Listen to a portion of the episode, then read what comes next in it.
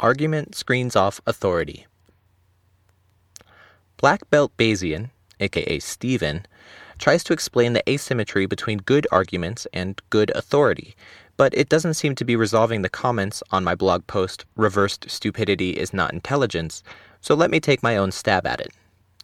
Scenario 1 Barry is a famous geologist. Charles is a 14 year old juvenile delinquent with a long arrest record and occasional psychotic episodes. Barry flatly asserts to Arthur some counterintuitive statement about rocks, and Arthur judges it 90% probable. Then Charles makes an equally counterintuitive flat assertion about rocks, and Arthur judges it 10% probable. Clearly, Arthur is taking the speaker's authority into account in deciding whether to believe the speaker's assertions. Scenario 2 David makes a counterintuitive statement about physics and gives Arthur a detailed explanation of the arguments, including references. Ernie makes an equally counterintuitive statement but gives an unconvincing argument involving several leaps of faith. Both David and Ernie assert that this is the best explanation they can possibly give to anyone, not just Arthur.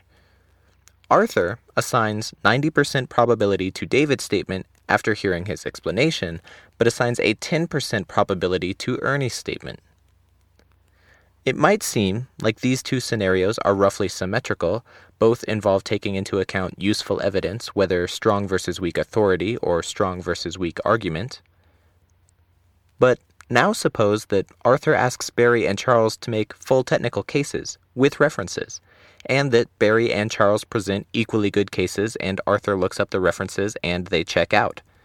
Then Arthur asks David and Ernie for their credentials, and it turns out that David and Ernie have roughly the same credentials. Maybe they're both clowns, or maybe they're both physicists.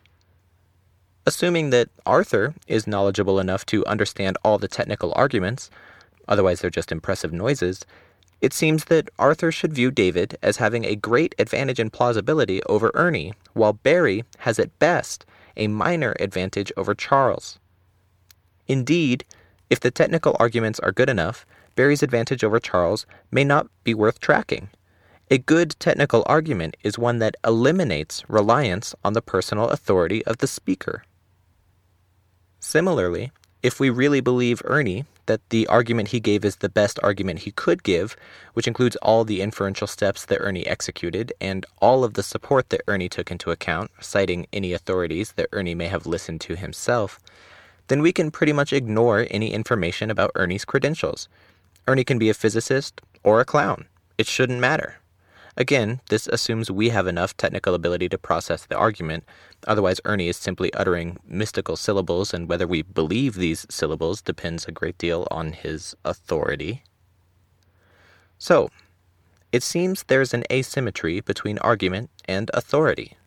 If we know authority, we are still interested in hearing the arguments, but if we know the arguments fully, we have very little left to learn from authority. Clearly, says the novice. Authority and argument are fundamentally different kinds of evidence, a difference unaccountable in the boringly clean methods of Bayesian probability theory. For while the strength of the evidence is 90% versus 10% is just the same in both cases, they do not behave similarly when combined. How, oh, how will we account for this? Well, here's half a technical demonstration of how to represent this difference in probability theory. The rest you can take on my personal authority or look up in the references. If the probability of H given E1 equals 90%, and the probability of H given E2 is 9%, what is the probability of H given E1 and E2?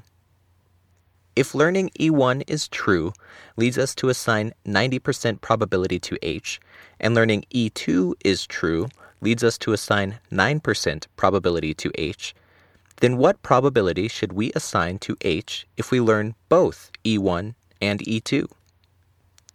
This is simply not something you can calculate in probability theory from the information given.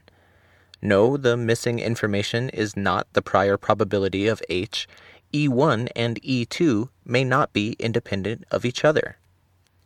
Suppose that H is my sidewalk is slippery, E1 is my sprinkler is running, and E2 is it's night. The sidewalk is slippery starting from one minute after the sprinkler starts until just after the sprinkler finishes, and the sprinkler runs for 10 minutes. So, if we know the sprinkler is on, the probability is 90% that the sidewalk is slippery. The sprinkler is on during 10% of the nighttime, so if we know that it's night, the probability of the sidewalk being slippery is 9%. If we know that it's night and the sprinkler is on, that is, if we know both facts, the probability of the sidewalk being slippery is 90%. We can represent this in a graphical model as follows. Uh, here, the author has the word night, followed by an arrow pointing to the right, followed by a sprinkler, followed by a second arrow pointing to the right, followed by slippery. That's night, arrow to sprinkler, arrow to slippery. Whether or not it's night causes the sprinkler to be on or off, and whether the sprinkler is on causes the sidewalk to be slippery or unslippery. The direction of the arrows is meaningful. If I wrote night, arrow to sprinkler, arrow from slippery back to sprinkler, that's the word night followed by an arrow pointing to the right, followed by sprinkler, followed by an arrow pointing to the left, followed by slippery. This would mean that if I didn't know anything about the sprinkler, the probability of nighttime and slipperiness would be independent of each other. For example, suppose that I roll die 1 and die 2 and add up the showing numbers to get the sum. Graphically, I would represent that as die 1, arrow to the right, sum, arrow to the left, die 2. That's the word sum in between the words die 1 and die 2, both with arrows pointing towards the word sum. If you don't tell me the sum of the two numbers and you tell me the first die showed 6, this doesn't tell me anything about the result of the second die, yet. But if you now also tell me the sum is 7, I know the second die showed 1.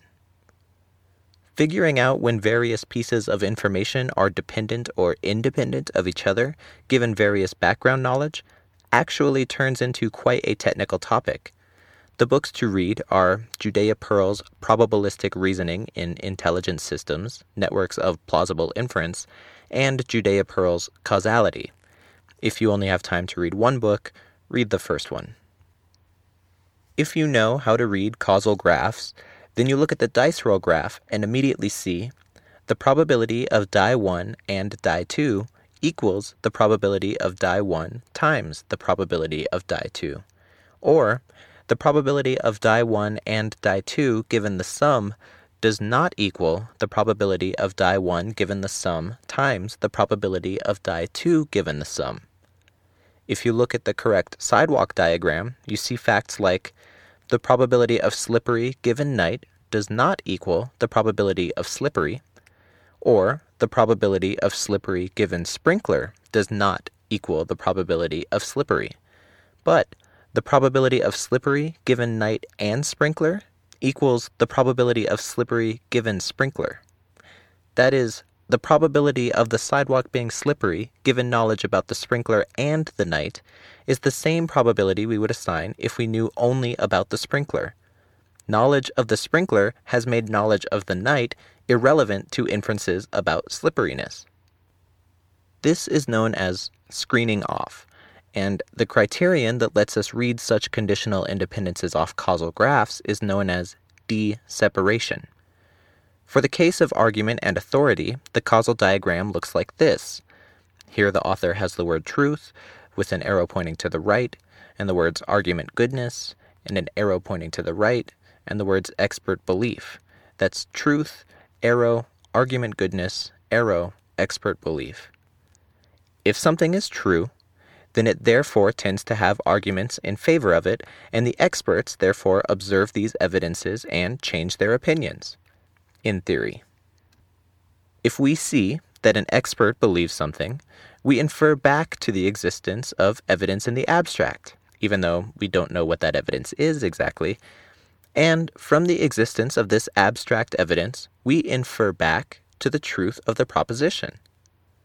But If we know the value of the argument node, this D-separates the node truth from the node expert belief by blocking all paths between them, according to certain technical criteria for path blocking that seem pretty obvious in this case. So, even without checking the exact probability distribution, we can read off from the graph that the probability of truth given the argument and the expert is equal to the probability of truth given the argument. This does not represent a contradiction of ordinary probability theory, it's just a more compact way of expressing certain probabilistic facts. You could read the same equalities and inequalities off an unadorned probability distribution, but it would be harder to see it by eyeballing. Authority and argument don't need two different kinds of probability any more than sprinklers are made out of ontologically different stuff than sunlight. In practice, you can never completely eliminate reliance on authority. Good authorities are more likely to know about any counter evidence that exists and should be taken into account. A lesser authority is less likely to know this, which makes their arguments less reliable.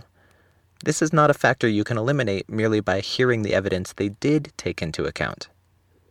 It's also very hard to reduce arguments to pure math and otherwise, judging the strength of an inferential step may rely on intuitions you can't duplicate without the same 30 years of experience.